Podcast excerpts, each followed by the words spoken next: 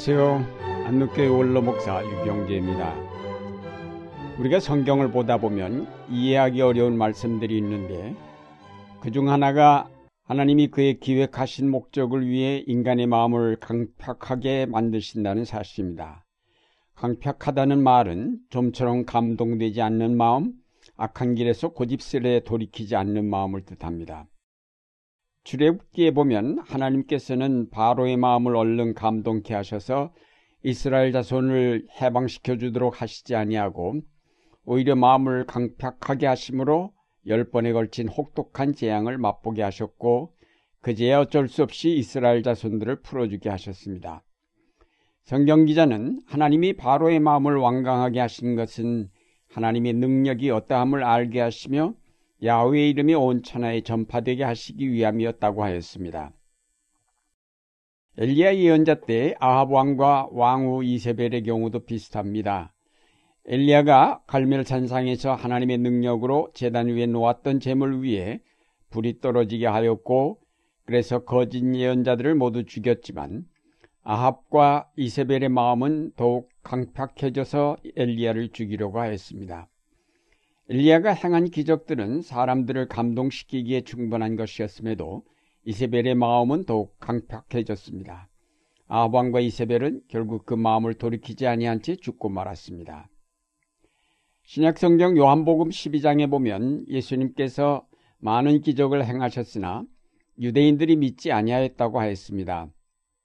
그것은 이사야의 예언대로 된 것이라고 하였는데 이사야의 예언이란 하나님께서 저희 눈을 멀게 하시고 저희 마음을 완고하게 하셔서 돌이켜 고침을 받지 못하게 하셨다는 내용입니다. 유대인들이 믿지 아니한 것은 결국 하나님께서 저들의 마음을 완강하게 만드셨기 때문이라는 것입니다. 가련 유다의 경우도 비슷합니다. 예수님을 3년간이나 따른 제자요. 마지막 순간에는 예수님께서 그의 마음을 돌이키시려고 간곡하게 그를 여러 모양으로 구원하셨으나 유다의 마음은 돌아서지를 않았고 마침내 예수님을 은 삼신양에 팔아넘겼습니다. 그 후에 그는 자살로 그의 생애를 끝내고 말았습니다. 인간의 마음을 완악하게 하심으로 구원의 역사를 성취해 가시는 하나님의 역사 방법은 우리가 얼른 이해하기는 힘든 것입니다. 그러나 이런 표현들 속에 담긴 깊은 뜻이 있습니다. 우리가 이런 일련의 사실들을 통해서 먼저 알아야 할 것은 악한 역사의 끈질김에 대해서입니다. 바로나 아합 혹은 가련 유다로 대표되는 악의 역사는 결코 만만치 않다는 사실입니다.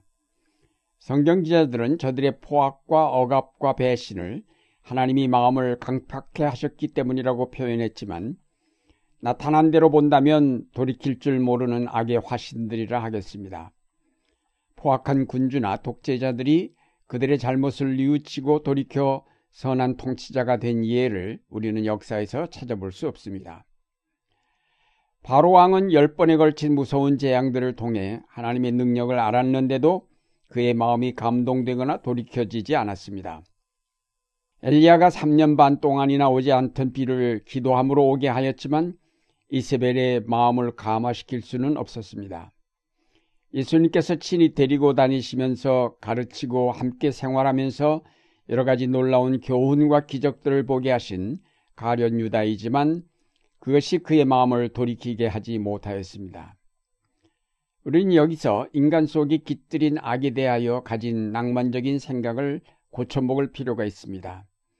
인간이 아무리 약해도 양심이 있고 인간성을 가진 이상 이 역사는 결코 절망적이 아니라고 생각했던 우리의 휴메니즘적인 생각을 고쳐먹어야 한다는 말입니다. 이솝의 우화는 우리의 이런 낙관적인 생각이 잘못되었음을 잘 지적해주고 있습니다. 처음에는 천막 안으로 머리만 들이민 낙타를 주인이 용서를 해주었는데 한참 후에 깨보니 목까지 들이밀고 있었습니다. 그러나 아직 여유도 있고 해서 용서를 해주고 잠을 자다 깨어보니 낙타의 몸이 모두 천막 안에 들어와 있었습니다. 주인이 내쫓으려 했지만 이미 때는 늦었고 오히려 주일이 쫓겨나 추운 밖에서 잘 수밖에 없었다는 이야기입니다. 악에 대한 낙관적인 생각을 가지면 결국은 파멸에 이른다는 사실을 일깨워주고 있습니다. 인간 속에 깃들인 악과는 타협의 여지를 두어서는 안 된다는 교훈을 우리에게 주고 있습니다. 어떤 인간적인 노력도 악의 마음을 감동시킬 수 없으며 저들의 강팍함을 돌이킬 수 없습니다. 그러나 우리가 두려워할 것이 없는 것은 악이 그의 본성을 드러낼수록 그 스스로 파멸의 길로 치달아간다는 사실을 우리는 압니다. 이세벨이 스스로의 악함에 몰려 죽임을 당하고 가련 유다가 스스로 목매달아 죽은 것처럼 악의 종말은 언제나 파멸로 그 끝장을 보게 되어 있습니다. 악의 운명은 이미 정해져 있습니다. 하나님은 악한 자들을 스스로의 악함을 통해 심판받게 하십니다. 다음으로 우리가 알 것은 악한 세력이 아무리 발동을 해도 하나님의 역사를 막지 못한다는 사실입니다. 이집트의 바로 왕이 아무리 이스라엘 자손의 탈출을 저지하려 했지만 할 수 없었습니다. 가련 유다를 비롯한 유대인들의 마음이 강팍해져 예수님을 십자가에 못 박았지만 그것이 하나님의 구원의 역사를 막지 못했습니다. 오히려 하나님은 그것을 통해서 그의 구원의 역사를 완성하셨습니다. 사탄이 아무리 하나님의 구원의 역사를 회방하려 해도 그의 모든 활동과 그의 모든 음모가 오히려 하나님의 역사를 거두는 결과밖에 가져오지 못하였습니다. 예수님께서 비유를 통해 이와 같은 하나님의 역사를 이야기해 주셨습니다. 일꾼들이 잠자는 동안에 원수들이 와서 밀밭에 가라지를 뿌리고 갔습니다. 얼마 후에 싹이 날 때 보니까 가라지도 함께 났습니다. 일꾼들이 뽑아버리고자 했으나 밭주인은 그대로 추수 때까지 두어뒀다가 추수 때 가라지는 먼저 뽑아 불에 사르겠다고 하였습니다. 이 비유는 아무리 악이 성하여도 그 밀밭 전체를 점령할 수 없으며 하나님이 이룩해 가시는 구원의 역사를 회방할 수 없다는 것을 가르쳐 주십니다. 악은 함께 자라지만 그것은 자랄수록 좋은 밀과는 분명하게 구별되는 모습을 갖추게 되므로 결국 심판의 불길에 던져질 수밖에 없습니다. 악의 역사는 거대한 세력을 동반하면서 이 세계 전체를 집어삼킬 것처럼 발동을 하지만 그래서 많은 사람이 거기에 희생이 되지만 그 악의 세력은 곧 꺾이고 만다는 것이 성경이 우리에게 전해주는 확신입니다.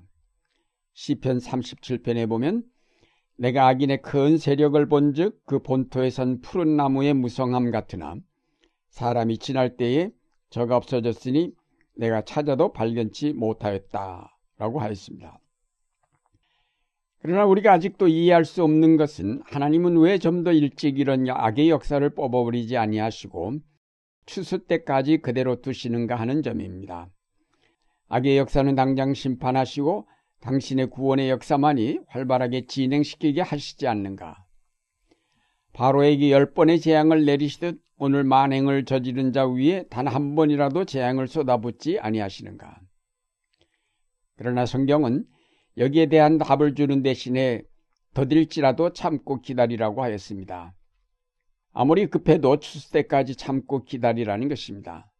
악과 타협하지 말며 하나님이 주시기로 약속한 미래에 대한 소망을 버리지 말고 굳게 지키면서 참고 기다리라는 것입니다. 이는 이로 눈은 눈으로 갚겠다는 생각 대신에 악의 역사를 언제나 실패로 돌아가게 하시는 하나님을 바라보며 그를 신뢰하라는 것입니다. 사랑하는 여러분, 하나님이 마음을 강팍하게 하신 자의 횡포가 이 땅의 고난의 삶을 불러들였다 하더라도 낙심하지 맙시다. 하나님이 강팍하게 하셨던 자를 반드시 심판하시며 아름다운 하나님의 역사를 이룩해 가실 것입니다. 우리는 이 확신을 지니고 굽힘없이 불의와 대결하며 진리의 파수꾼으로서 그 사명을 다하여야 하겠습니다. 골리앗과 같이 거대해 보이는 악의 역사도 신앙으로 뭉쳐진 소년 다윗의 자그마한 돌팔매 앞에서는 무기력하게 쓰러집니다. 아무도 막을 수 없는 구원의 역사를 이룩해 가시는 살아계신 하나님을 바라보며 오늘도 굴하지 않고 진리를 지켜가시는 여러분의 삶이 되시기를 바랍니다.